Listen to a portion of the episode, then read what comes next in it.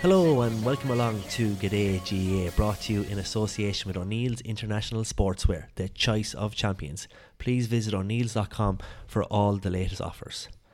Well, I'm delighted to be joined here this evening in Bentley East, Shawnee, is that correct? No, just Bentley. Oh, Bentley, just, just Bentley. Bentley yeah, right. um, here in Shawnee O'Leary's kitchen. Um, just having a lovely cup of tea. Thanks for having us, Shawnee. No problem, lads. You're very welcome, and welcome to our new guest as well. We have a, a new guest presenter this evening, Patrick O'Neill, otherwise known as Pa or Pacus McFacus. Oh, um, we have Giggles is overseas in Boston at the moment, doing a course in Harvard, no less. So we've scanned far and wide, and we've got a better replacement than our, our own Giggles. So thanks for coming along, Pa. No problem, lads. Thanks for having me, Shawnee Dean. Brilliant to have you, Pat. So look, coming up on tonight's show, we do apologise for not having a podcast last week, and um, we we were hoping to get one obviously after the, the Leinster-Munster final, and then when Leinster went to a draw, we just got a bit tight in time, so we said we'd cover it all off this week. So we're going to go look back, I suppose, at both Kilkenny and Galway, to both, two of those games, and also look ahead to the quarter-final between Kilkenny and Limerick, and also we're going to look back at Cork and Clare and the other quarter-final coming up this weekend, which is Clare and Wexford. Now, we did get some tweets in, mainly focused on the on the games last weekend. So we did have a tweet in um, from from our very own Giggles, actually, even tweeted us, which was great to see, talking about the promotion of the, the Leinster final, saying typical Leinster hurling poorly promoted. That was about this awful promo that the Leinster Council did, which had these kind of Viking helmets on Joe Canning and T J Reid. I don't know if you saw them, but it was absolutely yeah, brutal. Did. Shocking. shocking, shocking altogether. Well spotted, Giggles. Yeah, um, and we had a tweet in from a, one of our listeners as well, Derek O'Neill, in a response to that saying, I know we say it's already hard to recognise most hurlers with their helmets, but that's taking the biscuit. That's a daft ad, it must be said. So it's absolutely ridiculous. Um, also, we got a tweet in from Kevin Gary, at Kevin Gary. Just picked up in the podcast a few weeks ago, lads. Great listen. Looking forward to the rest of the Hurling Championship previews on the banner. Um, so it was great to, to get in touch for us. Thanks for that. Kevin also got a tweet in from uh, Donnick O'Donnell. Uh, make a stand, lads. The only way there will be change. Players are the most impar- important part of the G A A. They need to stand together. I think that was in relation to we were talking about Newbridge or Nowhere um, back in, on the episode a couple of weeks ago. So thanks for getting in touch on the Twitter. It's at G'dayGEA. Follow us on Instagram, the same, at G'dayGEA, and G'dayGEA at gmail dot com. Alright, well, coming up first, we're going looking at the Leinster final, uh, Kilkenny and Galway. Yo, hey, yo, dirty, yeah. So what's that supposed to be about, baby? Get free up your vibe and stop acting crazy. Reminisce on all the good times daily. Why you trying to pose like I be acting shady? The yo, ball hands out the far side to Henry Shefflin. Henry has a look. Henry puts it over the ball! There's the insurance fight! Missus McGuinness! Take that one out! Take the bones out of that one, Missus McGuinness! Cusack is not still in now! What's that supposed to be about, baby? Get free of your vibe and stop acting crazy. Say that, say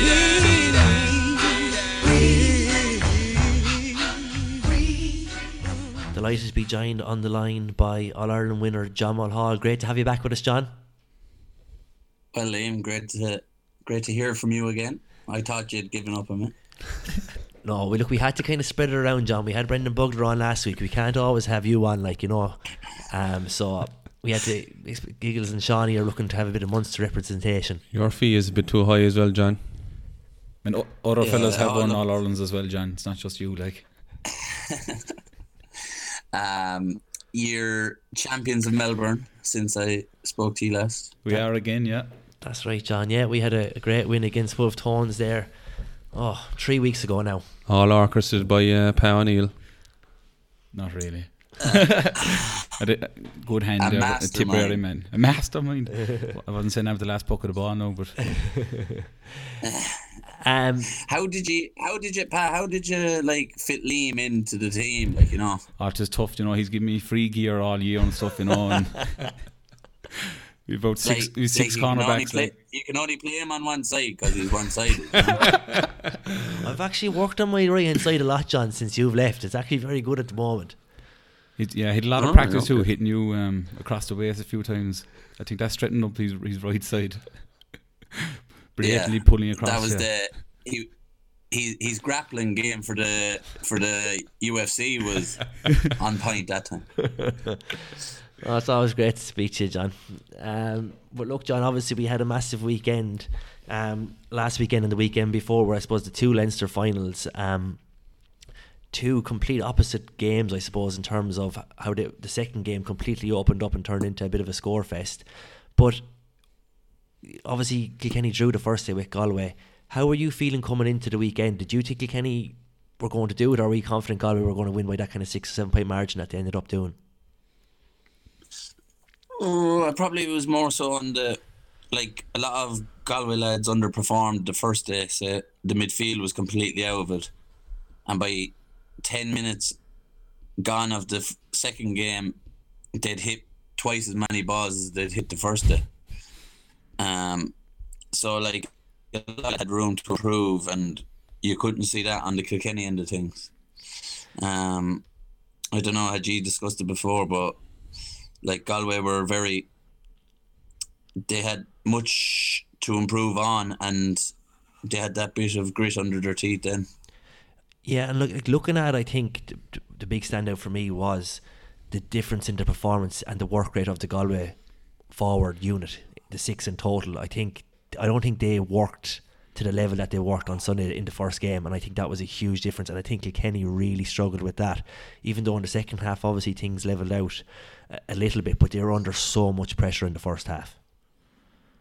Yeah, no, like obviously they had, like, Johnny Glynn completely nullified Pádraic inside, and like the two of them would know each other well from U L, they would have been together there, so it would move those two reasons alone, just pure size, and maybe their game plan of bringing out the corner forwards and following in, like they had their game plan worked out, and say like no better man as a forward in the air as Johnny Glynn in the game, like he's unbelievable that way. And even the scoring was just like a real sign of what was the game plan and how well it worked. John, John, uh, do you think that maybe Kilkenny should have swapped Pádraic Walsh after, say, the first three balls went in there? Because the first three that went in there, Johnny Glynn won them. Would you do you think they sh- maybe they should have swapped them, or maybe bring back a bigger man and sit him in front of him, or do you think they done the right thing and just stay with it? Well, he had gone so well the day before, and look, the way things are, he he's probably going to be released out the field. Like if you if you think for the next match against Limerick, like Seamus Flanagan's in full form, mm-hmm. so maybe they might have someone that could be able to take him on. Say you're not dealing with a physical presence, so maybe we could put someone else back in full back and release Pádraic up the field. What would you prefer? Obviously, I know the whole country is talking about having him wing back. What would you prefer yourself? Do you think he's a better full back, or would you prefer to see him as a right half back? Even give him a chance up centre forward, because he plays there with his club Tullerone and could score five or six on any given day. But like at the moment, Kilkenny need him in the backs, and the talks in Kilkenny are that Rob Lennon might be full back this weekend and Pádraic on the wing, which would be a big um, release for him. So that's a big exclusive. How would it go now? I don't know. That's a big exclusive there, John. Um, well, yeah, wait, I, I, I don't know if you heard uh, Donal O'Grady and um, um, Derek McGrath talking about him at the weekend. They did a bit of a debate on the Sunday game on Sunday about Pádraic Walsh and his best position. I think I think um, I think you're dead right. I think he sh- he needs to be taken out of there. I think you can you can get full backs to do a job back there, just a bit of a stopping role, rather than when you have a guy like that who is so, I guess, active, and he's he's so, you know, explosive, and if he's in the half back line or wherever he's in the half forward line. I think that's what Kilkenny I think need at the moment. Would you agree? I agree, but at the moment we probably don't have enough players with experience. Like it's hard for the likes of Enda Morrissey and say like you could you could move Joey Holden around, maybe you could put Joey Holden in full back. Um he plays there with Ballyhale, um but like there's not enough lads with two, three, four years championship experience. Like you could, there's no one that like Buckley. I'd like to see Buckley wing back more so and have a a big centre back character um, to go in there. So, like, you're just filling holes, really. That mm. They're just like, moving could, around, yeah, exactly. Could, what did you think you of... You um, just draft a lad in for a quarter-final. No, that's true. Sorry, sorry, John, to cut in. Um, what did you think of Cillian Buckley, like, the way he just played centre-back and kind of freed himself up and hurled and then let Joe Canning out the field? What did you think of that? Do you think he should have pushed up and stayed on him? Or because, like, I think in the first half there I was watching it, Joe, well, it's, I think he did eight touches and it's five points and I took a few frees, but... Do, do you think, is that why you want him wing back and just have a centre back holding and, and free up uh, Buckley for hurling, is it? And yeah, have... but like, it's a very dangerous, like the first day Canning hit a good few lights and he wasn't ever going to be as inaccurate the second day. So like Buckley's game is to hang back, pick up the ball and distribute it. Um, so like if you've, like the touch, Canning's touch for his first point from play was, like he's too dangerous to have completely on his own. Yeah. Like he cannot pull the strings from out around midfield, centre forward. You know. And what about so, the what about the, the boys that came on? Are they going to be featured next week, or are they still carrying injuries? And any news on Walter Walsh? How he's growing is? Will he be playing? Do you think? Um.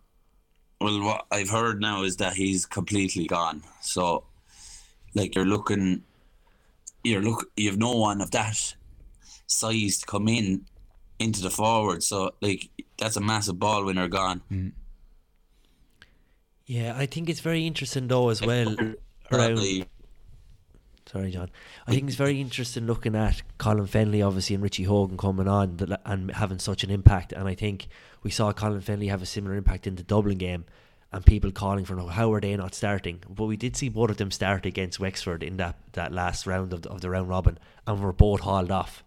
So it's interesting now, they've probably had a few more games under their belt. I think it'll be very hard for Cody not to start them, but having said that, I think it's actually worked for Kilkenny quite well having them co- come on, as well as Donnelly and Blanchfield coming on in the second half. They had a huge impact in both fi- in both Leinster finals, in both games. And if probably a criticism of Cody in years gone by is how slow he's been on the line to make changes, and I don't think that can be levelled against him this year in particular, that he's been so quick to make changes for things that aren't working. And the fact that he'd made those changes, probably four changes within the first ten minutes of the second half, obviously two at half time, I think we've seen a change in Cody's approach there, John, whereas before he probably would have waited out a bit more. What What's your views on that? Uh, yeah, but uh, I suppose if we're looking at, say, All-Ireland finals and semi-finals where you only brought on one player, like, and you're, if you're winning by twenty points, it's, it's very hard to take off a player, you know? Mm. Um, who, who are you going to take off? The lad who... He doesn't take lads off for the sake of taking them off. So, back that time, he was right not to take lads off, really. Yeah. He, he would have been just... It would have been seen as probably... To him, it would be disrespectful to be playing five subs just uh, for the sake of it, when he could leave old Larkin on and leave... Uh, Uh, Richie Power and all these guys on the field. And obviously, John, like Kilkenny obviously have, have come up short, but not to take away from Galway's performance, I think obviously they went up twelve points up at one stage. Kilkenny got it back to a point, but Galway ended up winning by seven points. I think we really have to make that point that Kilkenny were probably out on their feet with five minutes to go. Were you impressed with how Galway rallied again after that, that Kilkenny rally? Yeah, like if just Kilkenny had emptied the tank to get back into it, and it was Cathal Mannion scored just after Kilkenny lost a point to Hawkeye, and Cathal Mannion went up and got a, a good point again, and then you could see that Kilkenny were best at that stage, and they just tagged on a few points at the end. But um, like in Kilkenny you'd have to be I'd be confident this weekend going in against Limerick Um, that they'll get over the line. Do you not think and, that, and sorry John, that does, when you're making so many changes and putting fellas on and putting fellas off, do you not feel like it's like Tipperary with that as well this year, you know? I'm not comparing Kilkenny now to Tipperary because you get very upset, but like we saw Tip against Cork and shocking for the first twenty minutes and then rallied back and got a draw over, like, but do you not think, and then the following week they're making three or four different changes, taking off bubbles. And do you not think that to win an All-Ireland you need like a, a, a six or seven base for forwards, and to be pulling and changing, you're, you're upsetting it too much, and it's hard to get into build a bit of momentum and get a rhythm going within the team. So do you think yeah, will he go back to the same fifteen next Sunday, or is he going to make five or six changes, and will that just upset the whole show, and then Limerick build a big lead, and then they're going to have to chase it again like they did last week well, and only, last year? The only changes we can make are to bring in the two boys and just hope for the best. Like Colin Fennelly in full forward, Richie half forward or centre forward, put, maybe put T J out in the wing, and like then on that. But like if you look at Galway, Galway now at the moment have two, like just like Conor Cooney and Jason Flynn on the line. They would be on the Kilkenny team. So they have their six lads starting, and then they have two top, top class forwards to bring in that would be on every other team in the country. And that's why they're where they are. Um, but like if, if Kilkenny go over Limerick this weekend, I'd fancy him to base Cork handy enough. Go on, John. I doubt it. Uh, Pays me too much. The, the, the All Munster Championship, the All Munster Championship ain't as good as it was, you know. Yeah, you're dead right, John. You're dead right. I'm glad I'm ha- it's good to have a bit of balance here. I'm, it's always outnumbered two Munster people to co- to one Leinster man. It's good to have two and two here on the line. But John, on that point as well, though, you know, saying about Kilkenny getting over the line against Limerick, I think where Kilkenny will struggle. I actually think if Kilkenny had just say lost to Galway in the first day, I'd be very confident going in for, for Sunday. But I think the fact is Kilkenny's third week in a row. Um, Also coming off the back of the round robin series in Leinster, where, like you've alluded to, Richie Lai there, the amount of games he's he's played, along with along with other Kilkenny players, and Walter Walsh potentially going out now. I think physically Kilkenny will be might be okay, but mentally having to lift again for a Limerick team who are probably coming in the back into quarterfinal a bit hurt after probably being favourites to win Munster, but the way it panned out, and then ending up third. I think Kilkenny are going to be under serious pressure to to bring a game for sixty, sixty-five minutes to beat to beat Limerick. And no, it's going to be it's going to be tough. I thought the game was going to be in Páirc Uí Chaoimh as a double header. That would have been another disaster. But that's in Thurles, and that Kilkenny are playing there, and there's not too many games they've lost in Thurles over the years. If I had to be in Páirc Uí Chaoimh, I'd be back in Limerick. But I just have a sneaky feeling Kilkenny might get over the line. Um, but it's it's no more than fifty-fifty. The three game thing is a big thing as well. But like if you say, like Richie Hogan and Colin Fennelly are fresh, yeah, in terms of games played, and then the backs, the backs, will, the backs will be grand. And I don't think so. I'm looking looking at that full back line. Like last week, Galway's full forward line scored one eleven between three of them. Like the Limerick full forward isn't bad. If they even got half of that, that's a good return. So I don't oh, know, boys. I think, I think, if, yeah. If, if you have Graham McCarthy, Peter Casey, yeah, them lads kind of on Deegan, uh, we're, we're not pace merchants in Kilkenny, in fairness to us, but um, that little bit, like as you like the game last year in Nolan Park. I know Limerick are a bit further down the line, but over the years, they've always had that little bit of, uh, this could be the year of changes, but that little bit of composure and that little bit of experience that gets us over Limerick. Um, and look, it'll be a massive setback to Limerick if they lose against us this year again, you know, and it would knock that team back a long way. Yeah, and I think just on that point on the full back line with Kilkenny, I think one of the big places where they fell down on Sunday was if a high ball was coming in, we'll say on top of Johnny Glynn, there was two Kilkenny players going up contesting a ball.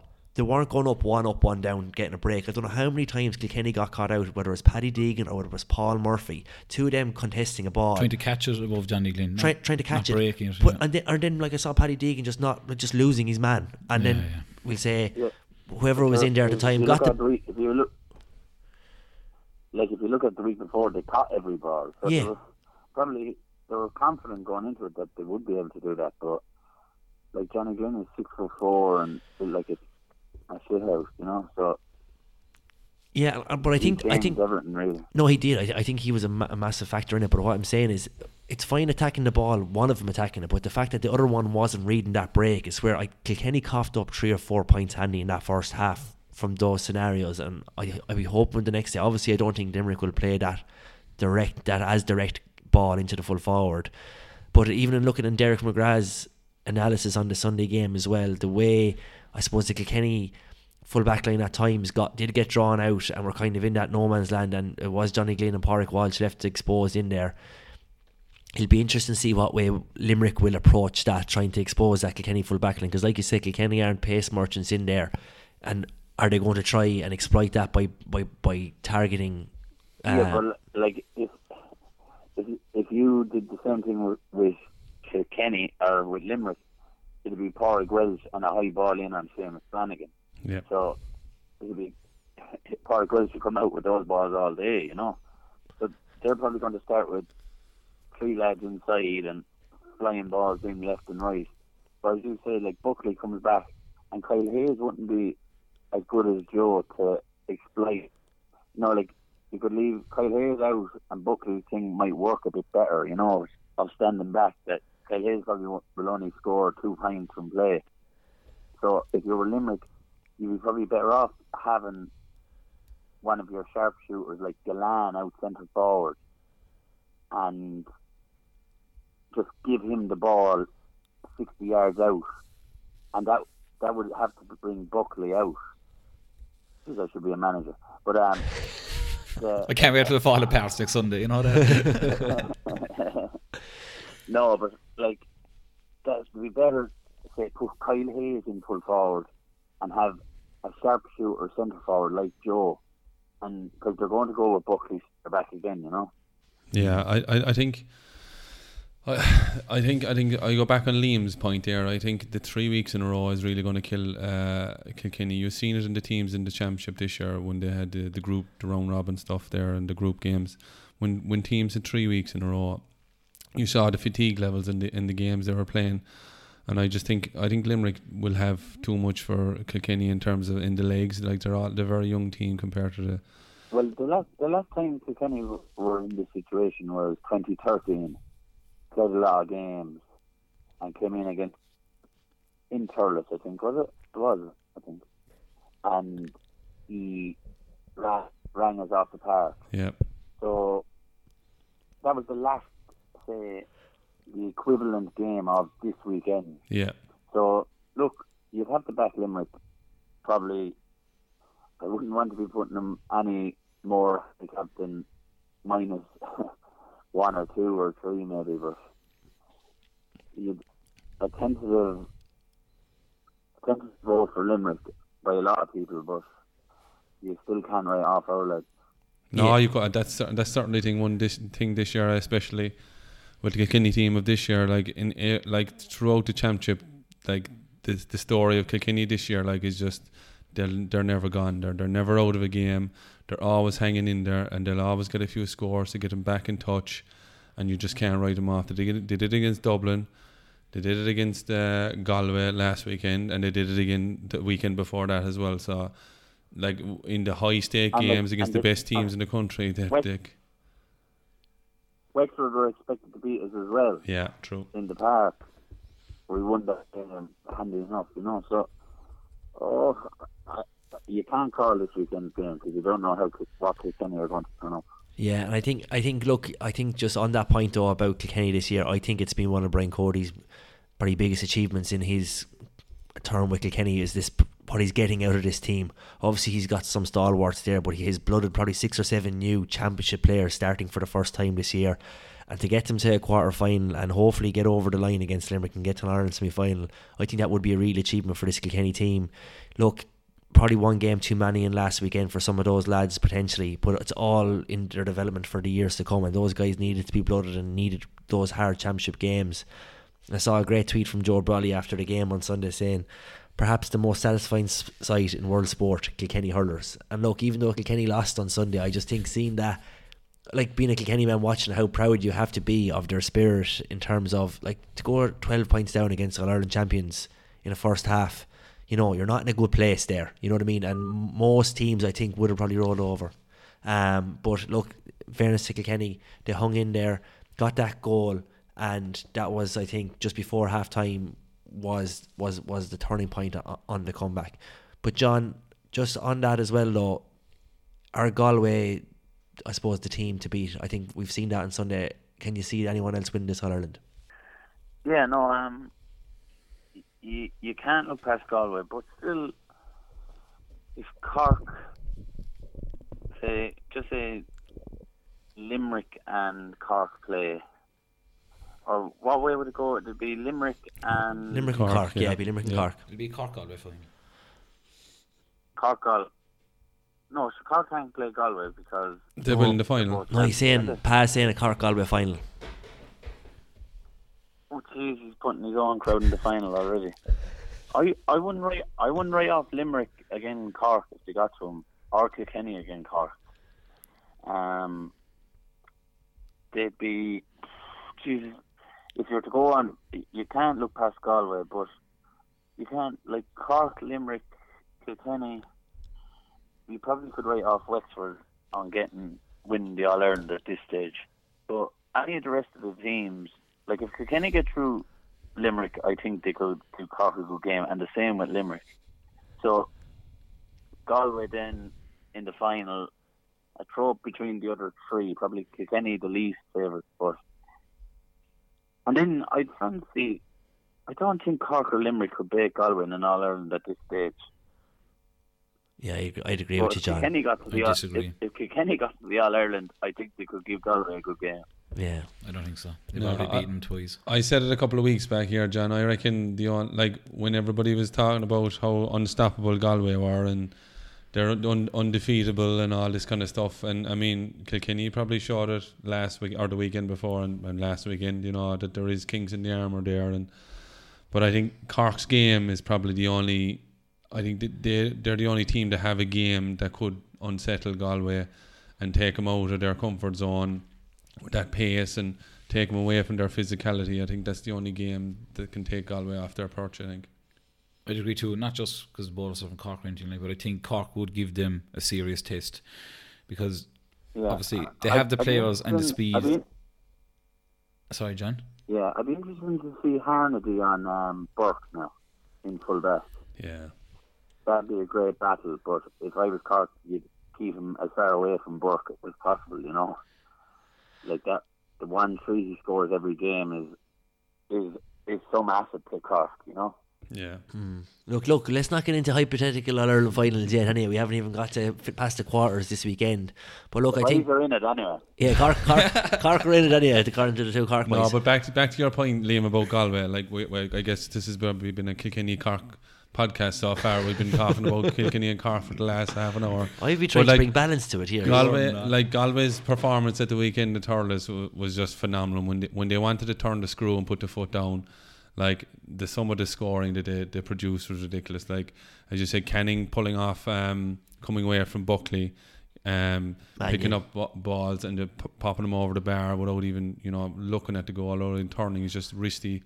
Such a risky hurler. Um, Mannion, some of Mannion's scores were just absolutely phenomenal. But um, all over the field, like their their physicality is just a joy to watch. Like you know, Burke at fullback is just awesome. Like he's the best fullback in the game in the last couple of years, even. Um, their half back line is was unstoppable. I mean, you had McInerney who just would drove into the back of of T J Reid all day long and just like. Purely use his physicality coming out with the ball. Um, their two cornerbacks. Uh, McInerney's very like yourself, Shawnee. Ah. um, their their two halfbacks, their two halfbacks, solid all day. Yeah. Aidan Hart, Johnny or Johnny Glynn in midfield was brilliant. Burke in midfield hit more ball, as you said, uh, John, in the first ten minutes than he did all day the, the week before in the first game. But I thought watching Kilkenny, just played into their hands anyway, just driving. Ball, high ball on top of these boys, not looking, you know. You're just playing to their strengths, and t- like eleven minutes for the first point, and then I think a sixty-five, eight minutes after that, was it, or something? Yeah. Something crazy like. And then so Galway, then they had their plan, and they could, they were able to drive the ball in, close their eyes and drive it in, because it was just Johnny Glynn in there, his own. It was three on three, and they were winning all the battles. But like, for I know we're all saying Galway how good they are, and they are a brilliant team. Let's give them credit, like. But I just thought that Kilkenny was playing to their hands, driving it. And to be honest, I thought Galway, even when Kilkenny came back, I was always confident they were going to win. They just look, they have that feel of champions, they have the swagger. And then bringing on Flynn and Cooney, like, and ten minutes to go, two boys scored, Joe got another few points. They were just, I just thought they were just a different mm. class all day long. Even yeah. when Kilkenny went at them, I still thought they were comfortable enough and they were always going to win it. Yeah, and look, I think, look, Galway are All-Ireland champions, and they look like All-Ireland champions on Sunday, and I think they have to be given their their full dues. They're the fu- they probably are being the most consistent team. They're also unbeaten this year in the championship, so it's it's no, I suppose, surprise really. You have the two All-Ireland semi-finalists are both unbeaten, and they're both both provincial winners. So like, that just shows Cork and Galway are, are the two form teams in, in this year's championship. And and both and, and both under twenty-one champions as well. Both under twenty-one champions yeah. as well. Yeah. So the future is bright in in Cork and Galway. Look, John, I know you're, you're pressed for time, so if you are going for a prediction, just putting your your neck on the line, are you going for Kilkenny on Sunday? Uh, Kilkenny by two points. Okay, Pa. Mm, Limerick by one. Shawnee? Yeah, I'm the same. Limerick by one. I'll go Kilkenny at two as well. Oh, we'll only. Yeah. No, I, I do, I do think. I think I th- they're unreal, Liam. Yeah, unreal. No, yeah, no. Yeah, I, unreal. I'm hoping. I think if we can get one more push out and they get a couple of weeks break then for before an Ireland semi-final and beat Cork, then I'd be booking the flights for August. So they're they're a little bit. Of, they're, they're they're more so afraid than anything else. It's a kind of a fear factor. Who did the Kilkenny boys? Who did Cork of Cork, Cork afraid of Kilkenny, Pat or John? Yeah, oh yeah, like uh, that that fear of us in a semi is a bit much for the boys. But look, John, look, we'll we we'll, might leave it there with you. I know you're pressed for time. Thanks very much for, for coming on with us, and hopefully we'll be touching back in with you in the next week or so with Kilkenny into uh, an All Ireland semi final. All right, sound lame, sound lad. Hardly. Thanks, John. Thanks, John. Bye, good John. To talk to you. All right, coming up next, we're looking at the uh, Munster final between Clare and Cork.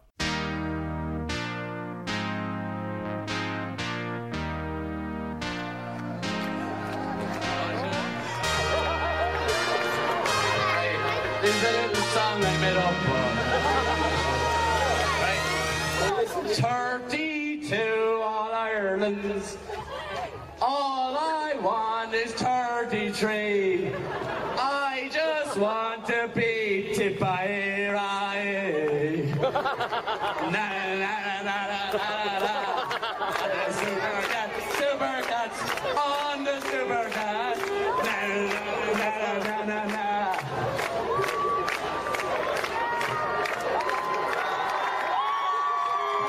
He's catching all the ball. Henry will destroy them all. J J doesn't even have a job. Can I touch you? Can I love you? Come on, baby, baby, I love you. Can you give it, give it up? Come on, baby, give me. Okay, look, the Munster final is probably a bit of a distant memory for some people now. It's been over oh, a week and a half since since that game, and obviously we're into the quarterfinals now. We know the two semi-finalists in terms of Galway and Cork. But look, we did the preview of that game, Shawnee, and the two things we flagged, I suppose, well, one that Giggles flagged was the Cork spine was going to be an issue around Catalan. He was really concerned by him, and also we flagged, I suppose, from a, from a Clare point of view, how strong John Conlon was and the trouble he could cause for Cork. And in that first half, I think all those things rang true. Yeah, it was it was pretty nerve-wracking watching the first half. Um, you could see straight away from a, like, from a Cork point of view. Oh yeah, very. Oh, absolutely, and not neutral all one one bit at all.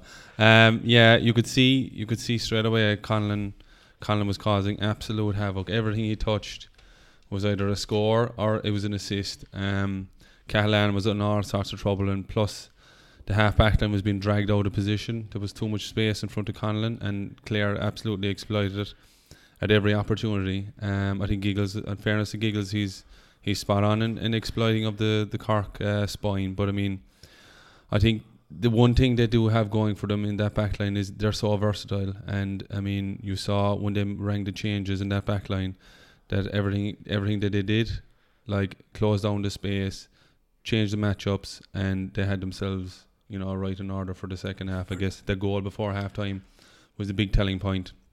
And then Cork just hung in there and hung in there.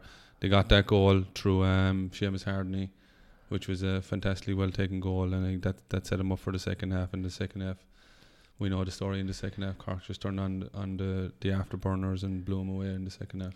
Um, Pa, you may, you were thinking from your analysis of looking back on it that the speed of the game from both sets of, of teams and both sets of players was oh, something yeah. that really stood out for you. Yeah, it's unreal. Um, especially Cork in the second half. Look, if it's given clear as well, you see um, for their goal, just an old sharp puck out, and Tony Kelly just won it straight through the heart of the defence. Um, runner off the shoulder, bang.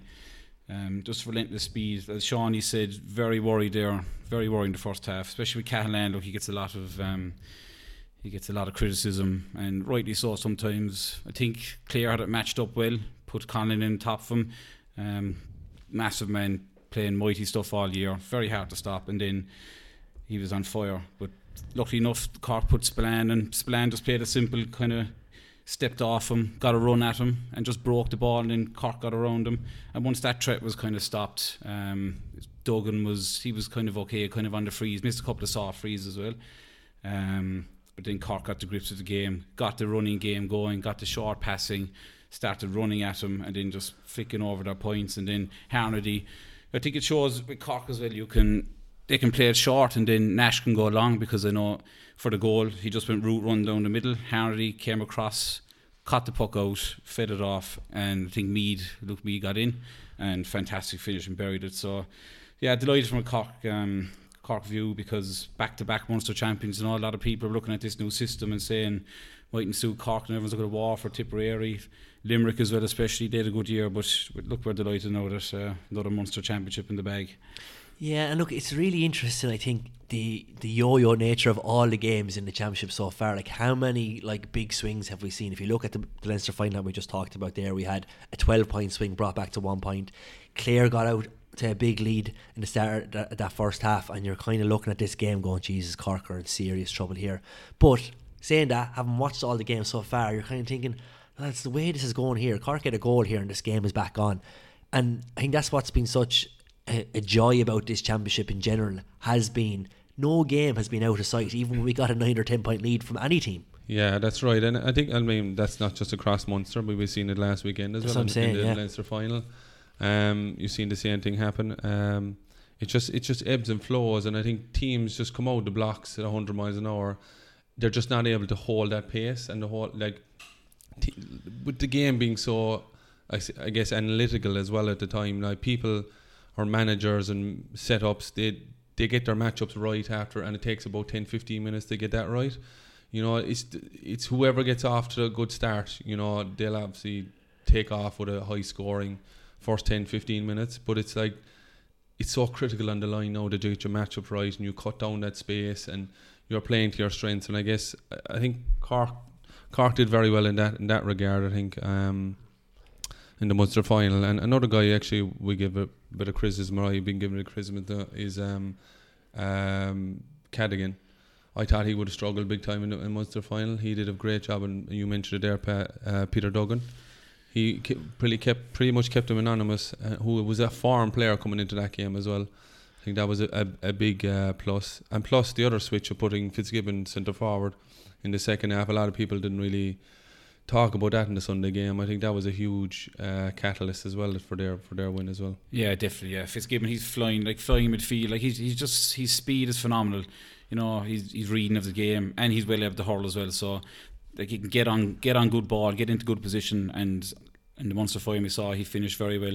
And just like on Cadigan as well, you know, like people are saying like he's not like normal, well, not normal centre-backs, other centre-backs are just all ball players, but it's good in a way because he's kind of holding down the half-back line, and then that kind of frees up mm. Mark Coleman, and he's a fantastic young hurler. Just get him on the ball, and, and Cork are doing that, and you got Canigan and, and Joyce, and they're just kind of holding their men, stopping that ball, and then any breaks, Coleman is just onto yeah. it, and um, just getting onto those breaks.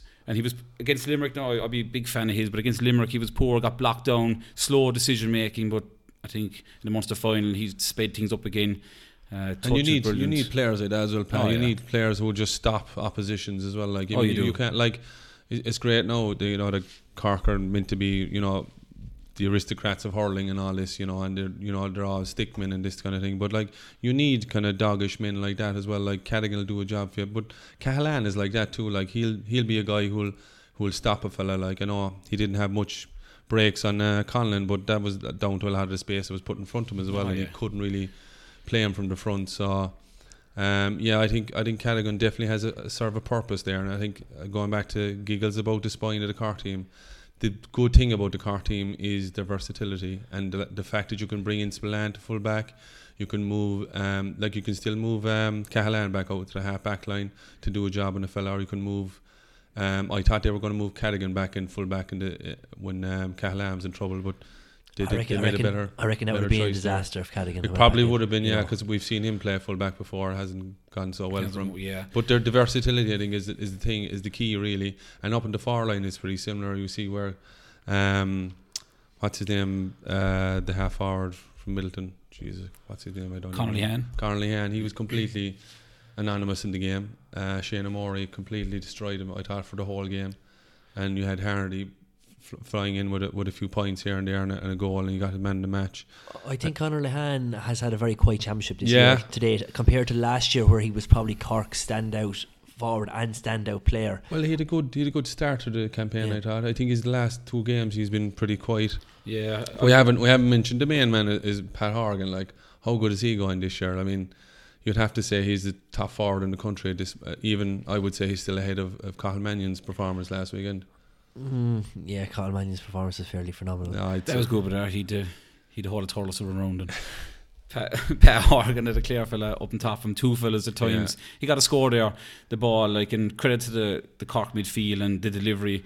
Like, other counties are just closed their eyes. Well, not closed their eyes, just driving the ball in as fast as possible. Cork work it out and try and get the diagonal ball. It doesn't work all the time, um, and the pitch was so bad. The ball was just, the first couple of balls were going diagonally, were bouncing over for sideline cuts, but they got the terms of it. And then Pat Horgan, he got a score there in the first half from a one-handed flick, two fellas on him, one to the yeah. left, one to the right, over the shoulder. Just brilliant wrist work that man has, just pure class. And on Lehan, you're, you're watching him, like, he won a ball, he was very deep, and Shane Amore just sized him up, and you're looking at him, just do the simple thing, and he just looked a bit yeah. frustrated, and he dropped his shoulder but took the byline. Tried to take him on the sideline. Shane O'Morey just, just yeah, him. just held him up, pushed him out line ball. It's a little bit frustrating because he, he is so talented, but sometimes you do wish he just goes back, does the simple things. But um, but in saying that again, Horgan, the forwards were, and um, your man Kingston. I, I know you're a big fan of him. I'm a big fan of Kingston. I think he's been really, really good for Cork this year. Obviously, he was more of an impact player this year, but I actually really like seeing him lining out of full forward. And when he goes out into the wing, and he's very direct, mm. he's got plenty of pace, yeah. and he's well able to take a score, you know, and he's not afraid to take on a score. I think he takes the right option. His pace is his biggest yeah. uh, asset, I think, yeah. Because I think that's what, coming back to Lehan, like, he doesn't always take the right option, whereas Kingston will take the right option most yeah. of the time. And I think that's a big asset for Cork this year, because I think scoring forwards, taking the pressure off Horgan, Is, has been a big thing for them, that there's they're not dependent on him. He's still weighing in and making a massive contribution, but the scores across the Cork forward line, it's spread is evenly, spread yeah. whereas looking at Kilkenny there the weekend, aside from when we had Colin Fennelly and Richie Hogan come on the first half, T J on the board again, like, you know, and obviously Jarrell mm. got that goal where he took fifteen steps or whatever, but like, you know, it's great to see all your forwards chipping in. Similarly with Galway, you're spreading the load, and Hardy has been delivering constantly. Yeah. Horgan has been delivering constantly. Their leaders are delivering. Leaders, that's yeah. that's the thing. The, the guys who've been there for the last couple of years, they're the guys who are now delivering, and that, and that's what you want. You want your main, like, to win championships for any team in any competition, you need your main players to be at eighty-five, ninety percent of their capacity all the time. Like, and I think that's what Cork are getting out of those guys this year. Yeah, look, what I will be interested to see though is, I suppose, and your thoughts on it, is the difference in Leinster and Munster. Look, we can talk about, obviously, the, the the Leinster final we just had was a way better spectacle than the one the one the previous week. But in terms of the intensity, I think, from talking to some people at home, happy to be contradicted on this, but I don't think the same intensity and physicality is in Munster that we're seeing in Leinster in terms of. I think tackling, work rate, especially from both forward lines, the pressure they're playing on defence is coming out. I know Cork are into an Ireland semi-final and they've come through on Munster unbeaten, but I still would have Galway ahead of Cork. And potentially, I might be a bit biased in this, but I think Kilkenny might be too far behind Galway either, in terms of ranking, in terms of teams in the country. I I'd, I disagree with probably ninety percent of your points there. I What's think the ten percent you agree with? ten percent I agree with is is physicality, because we've seen we've seen physicality obviously in, in the Leinster Championship, because I guess look that's well publicised now that they, you know, and we've we've seen it through the years that they they normally go man to man, toe to toe, and, and that kind of way, whereas the Munster Championship is much more free flowing and is much more wristy hurlers, I guess, and it's pace. But like I wouldn't I wouldn't say there's any lack of intensity or any lack of, you know, you know, pace or anything like that, or hurling or anything like that. You know, like, intensity is there. Yeah, but I think looking like looking at that Cork and Clare match, brilliant match to watch, right? Fierce entertainment, high scoring, lots of goals, free flowing. But like they, there wasn't too many times where I think lads had to like take a shoulder or take him, you know, to get past the man, or were bottled up and had to offload. Like, you know, I just, at, you know what I mean? Like, I, and I'm not I, saying that has to be no, there. No, no, I know that, but, but I, I, I just, disagree. I, I think if you go back and watch yeah. the Cork-Clare match, there is enough of tackling in it. It's, yeah. it's just... I think a lot of some of that match was like like a really good exhibition match. Great to watch. Not saying there wasn't pace to, there wasn't serious commitment. There's probably there's probably too many periods in the game where there's like too much open play, you know, there's too much, or now I would say open play, but there's too many kind of balls going, you know, uncontested, I suppose, for too long periods of time, whereas it yeah. probably stays up a bit bit more, you know, in terms of time wise, where the ball is in play for the for the Leinster Championship maybe. What well, watching the watching the Kilkenny Galway game, like you're watching the way the teams are set up, so you have the Galway full forward line, they're on side there, they're man on man, three on three against Kilkenny full back line. Then you have a massive gap, then you have the midfielders and the half all push back. And then I thought Owen Murphy thought he had a very poor game. Now I, I was just looking at that game. Every puck out, I think they didn't Kilkenny didn't score after eleven minutes, and um, Galway had what three points and about four yeah. wide, so he had about seven or eight puck outs, and it was just there was no way it was ever going to go short, and all the players were down at the back, and then it was close your eyes, drive it down. Yeah. Walter Walsh, Walter Walsh won one puck out, then he got a it was a groin strain, was it? Yeah. Um, he was the only man who won a puck out. And he was just closing his eyes about eight times in a row, and they're winning it. But then when you've got all those players back there, it's going to be physical, because the ball will drop. You're mm-hmm. going to have a wing back, and the centre back will be over covering. Two of them are going but to be Cork. trying to pick it up. Kilkenny then will come in and try and, and try and hit him. Like, but then if you go back then to see Cork style, Cork. Carney's coming back. Carney drop, drops back for Cork though as well. He does drop back, but he what does, I'm saying like, is, that's a myth now. If you're saying that there's no one dropping back, no, they Cork do drop back. No, no, I, I think what he's getting is the Cork delivery then physical. Yeah, but you you see Cork then. Cork will have the ball. They look up. If it's not on, if there's numbers, mm. they're happy for a cornerback to come out, play it across, find the space, and then play that diagonal ball, which cuts out, I think, the, the physical and works the Cork strengths, because there's no point putting high balls up on top of Luke yeah. Mead or Kingston. Whereas if you you're talking about the physical physical game in Leinster, like you look at Dublin, massive mill, Kilkenny, Galway. So you do have that option. Hit the ball up high. There's a fair chance your man's going to win it, because yeah. he's going to be like ninety kilograms and about yeah, six or three or four. There. You know, so percentages are in their favour really when you've been in. But if you were to look back though at that Munster final in terms of defenders striking under pressure compared to the Leinster final, you often see, I saw like the amount of balls Coleman would have cleared was a hand pass came over to him and then he's striking on the diagonal because he's free. Yeah. yeah. Like you're not seeing that as much in, in the Leinster final in terms of the space and time that defenders have on the ball. The work rate from both sets of forwards is what I'm trying to say is yeah. is, is different. So that's why as well it's it's a lot easier to hit a ball on the diagonal when you don't have anyone on you. That's probably more yeah, you're probably more you're probably more at the point there really when you're talking about forwards. I think the forward pressure is probably a bit better in, mm. in Leinster than it is in Munster. I think I'd go a long way to agreeing with you on that. Yeah. yeah. And I think I think that's and that does enable them to free up those balls. And I think look, you're right, Pat, I think Kilkenny traditionally would have been like no heads up hurling, just, just launch it, launch it as long as you can. But I think this year they have made a conscious decision, try to to vary it up.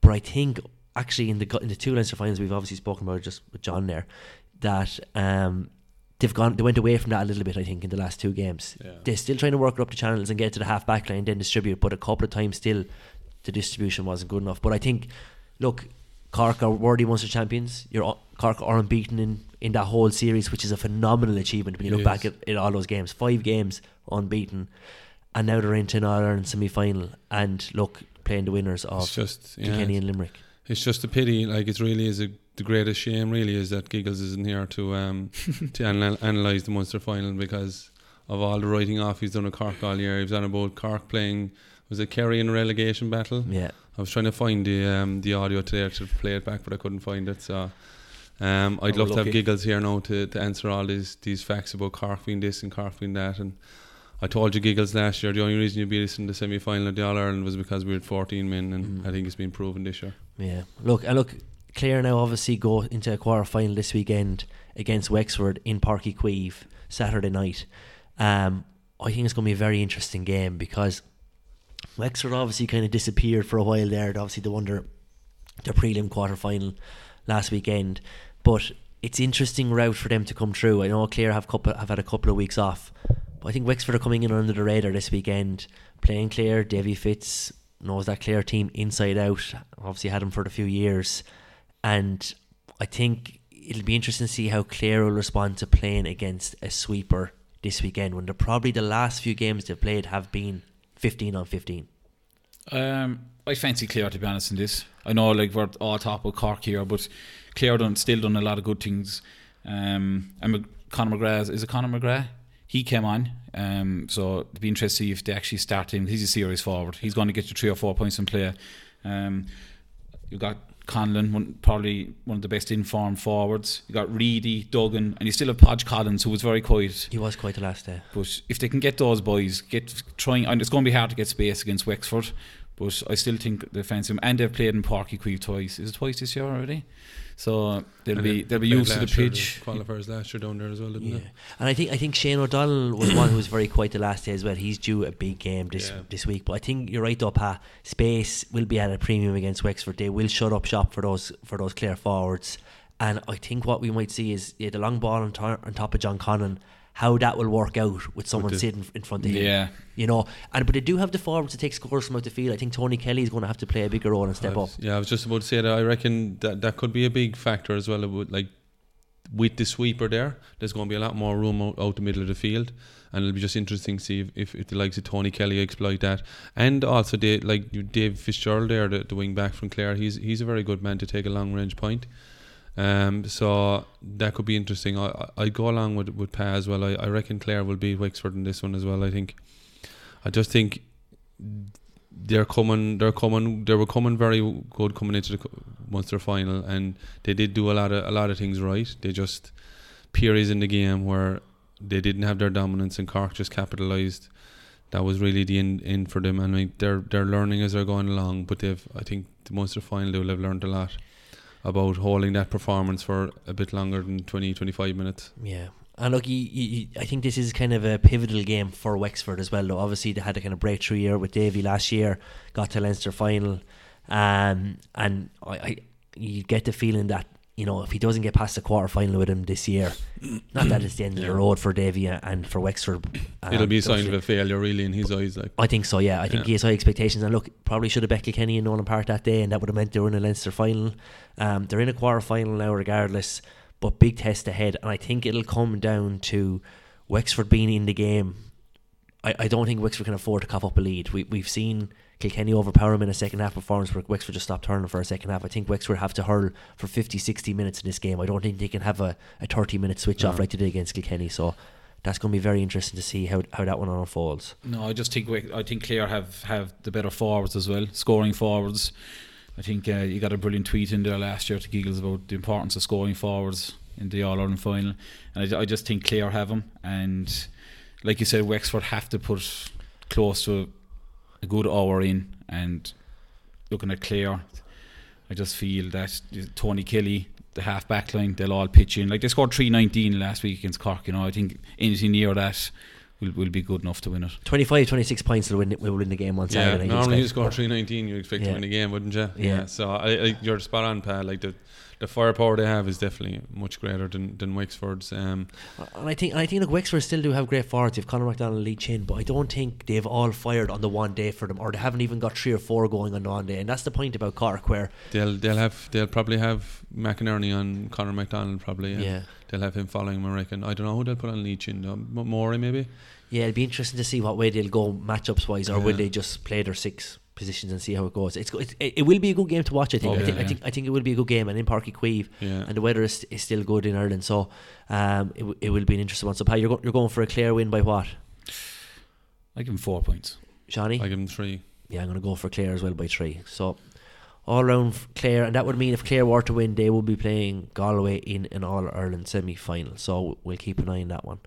Okay, we'll leave that one there. Coming up next, we're just going to wrap up and look ahead to what we're coming up in the next couple of weeks. Travelling in a fried out combi on a hippie trailhead full of zombies. I met a strange lady, she made me nervous. She took me in and gave me breakfast. And she said, do you come from a land down under? Women go and men wonder. Can't you hear, can't you hear the thunder? You better run, you better take. Okay, lads, that's a wrap for this week now. Um, great to have John on the line with us again. Um, always great to have his insights. We had some technical issues with the, with his phone and his internet. He's do, just not great internet out there, muckily. He's kind of it's kind of a wild, wild country out there, that side of, of Kilkenny. Um But look, your point, I think you're you don't rake Kilkenny for, for the weekend, Pa. Are you going to stay up and watch it though live on Sunday night? I think I will. Um, Whose login are you going to look at and get on G'dayGEA Go? That's my login. Sean, are you going to watch it? No, I'll, I'll get I'll get up Monday morning and watch it. It's at eleven o'clock. I'm going to stay. Are you are you off on Monday, Pa? No. Because I know you're going to watch it, so there's no point in me trying to watch it and you're watching it. When's the World Cup final? Eh? Well, watch oh, the World Cup final is on as well. But then going back to that, what you um. your uh, views on the Leinster final in Thurles, would you object to it, or no, I actually have, don't I, mind it I actually have no issues with that at all. Like, I think Kilkenny playing Galway in a Leinster final in Croke Park when there was forty thousand, the stadium's only half full anyway. mm. Like, do you know what I mean? Like, like then there was only twenty-five thousand at it on Sunday. It's a better place to have a match that's going have a match in a stadium that's going to be fit for purpose for the size. That's what I look that's what I'd rather. Yeah, like, there was twenty-five thousand at it, but Portlaoise can hold twenty-seven thousand mm. and Wexford Park can hold twenty-five thousand. So would you not prefer down there? And well, I reckon they thought they, when they had forty thousand at it, at the Leinster final. Now there was a game before it. I reckon they thought they would get over the thirty the thirty thousand mark for the replay. So that's why I say, if in hindsight, if they knew they were getting twenty five, they probably would have put it in Portlaoise. But I think Thurles was probably a good venue for it. It's probably equal distance nearly for Kilkenny and for Galway to travel. Personally, as a supporter, going to Thurles is a great place to go for matches. You know yourself, Pa. Um, I actually like going playing Kilkenny matches in Thurles. I'd really rather that for the for that stage of the competition to be there, games there, rather than going up to Croke Park for a Leinster final that's half full and the top deck isn't even open. That's fair enough. I could just never picture a Munster final outside of Munster. Yeah, that, look, that's fair enough. But I think what you're going to see next year is, I'd say you'll see Waterford playing potentially their home games in Nolan Park, seeing as that they can't play in Walsh Park, and they asked to play in it this year, and the Munster Council wouldn't, wouldn't let them. But I think we're going to see it this year. Um. I think that'll be a big boost for Waterford not having to travel to play their home games in Limerick, which is a two hour drive for some of their supporters. So it'll be interesting to see how that goes. Um, but just before we wrap up, just on Derek McGrath and his debut on the Sunday game analysis mm. um, last weekend, I thought he was excellent. Pa, you didn't think so? Oh, I'm not going to have a quote off him, but he was just, and was it the week, he was on the week before, before as well, sorry, yeah. Um, he was doing the Munster final and he was kind of going on about the Cork naivety, and they're saying, oh, what they should be doing here is when they were when the, the Clare forward was going out, they said, oh, why the Cork man would follow him? You know, the halfback should the halfback should pick him up, then he would wander out, and the midfielder should pick him up. He he said nothing about that with Kilkenny, because the same thing happened with Kilkenny, and Kilkenny played into Galway's hands for twenty minutes, and I just thought that was, you know, contradictory, very yeah. contradictory, maybe just because of Cork, and then. He had, very interesting with Donal O'Grady Um, I thought Donal O'Grady was poor now, and no, I, he, I, no, but I like I like Donal O'Grady normally. I think he's very good in T G Carrick, maybe because I don't know what he's saying. But I thought on, on Sunday, I think he was kind of struggling a bit with Derek McGrath on the Sunday game. I don't think so, because I, I, I he had a fair point about the, about trying to go up and catch the ball over Johnny Glynn, trying to yeah, the, no, the heroic catch point. When he yeah. said, just stop the ball, just bat the ball, you know, like Donal O'Grady's won all Ireland's, you know. So I think Derek McGrath should listen to him and try to put him in that. He's a lucky, lucky I, Giggles I in actually, here, Pat. Uh, I, I actually thought what oh, was good, and I think I think what you were onto there, uh, Liam. I think Donal O'Grady was kind of a bit taken aback why it got so, got into such a debate, because normally Sunday game doesn't really have that type of. It's not that type of show where they get into de- debate, but, but I thought that's what was brilliant about it, that mm. the two boys actually disagreed with each other and were able to make their points. And I thought Donal O'Grady made his point very well about Pádraic Walsh as well. Yeah. Um, saying, like, you know, I wouldn't say Pádraic Walsh was so go- good in the first day because he caught a few balls and that was that's it. That's a fair point, yeah. And, like, w- I mean... And he'd been a full-back himself, you know, yeah. he knows all about it. We were on about it there, you know, about bringing Pádraic Walsh out. Like, he like he just adds such a, a dynamic to the mm. team when he comes out the field. I guess Mulhall kind of counteracted it. He said they don't have the players either. Like, but I thought that debate, like, is... Oh, no, I thought that, it was a, I thought it was a good brilliant. Debate. I thought Darren McGrath was pretty okay. I thought he was pretty good. He's... He's a lot of notes, like, as he likes to oh, say. Oh, that word, yeah, that was hilarious. And that got picked up on a lot on Twitter, but it was very interesting, actually, on Twitter. Colin Parkinson, like, was saying how good Derek McGrath was, and it's a lot better than just the analysis, just of the scores, narrating scores. Mm. And Michael Dignan, of course. That's all he does. He he bit back into Colin Parkinson's tweet. Did he? And they had a huge over and back on Twitter. Yeah, they had a big row on Twitter, yeah. Oh, did they? Yeah, it wasn't great. Now, like, uh, who came out well in that? Uh, Parkinson... You know, Parkinson, of course, then, like, d- dove in two feet on Dignan, and Dignan gave back as much then. Like, none of them look great, to be honest. I don't know, where, like, Dig- that's all Dignan does, is he, he narrates and scores. And look, he's a commentator, he's not really yeah. an analyst, like, so yeah. that's all he does, like, so. Yeah, but, yeah, it, I thought D- Dignan probably could have done with just staying out, yeah. out of the debate at all. When you get into those Twitter Dignan debates, likes to bite, right, doesn't he? Does, he? He likes to bite, which I don't mind seeing, but Parkinson stirs a lot of people up on Twitter. Um, I don't, yeah, I don't really listen to myself. I now, think it's good for debate, though. But this is the best podcast going, so I don't really have time for this. this one. But um, look, yeah, good for debate, and looking forward to the, to the week ahead. So, look, that's it for this week. Again, no talk of football, but it's just so hard to fit in. We're just being very selective. That the hurling is, I think, we have nothing to say on Cork football, anyway. So oh no, unless I mention that, we no. won't, definitely won't mention that. Embarrassing. Kilkenny have had more wins than Cork this year in the football, um, but I think it's fair to say the hurling championship this year has taken centre stage to date. Super eight's coming up; it's going to get a lot more attention. But um, hurling is in a fantastic place at the moment. We're just being blessed with the games we're getting, and I think we're in for two more great games this weekend. So we'll see how that goes. So look, Paz, I want to say thanks very much for coming along. We might have you back with us again next week, and maybe I think we're going to put a poll out to the to the listeners. Um, hashtag Giggles out. Who do you want, Giggles or Pa? So thanks for coming along, Pa. No problem. Thanks for having me, boys. And Cheers. Shawnee, thanks for having us tonight. I didn't even see any biscuits. They're there in front of you. Yeah. I'm all gone. Okay, all right. It's kind of disappointing. I give. Better selection last week's pretty poor well, selection this week. The biscuits are there if you, you want to eat them. You don't want to eat them. Yeah, okay, alright, fair enough. Poor, poor selection.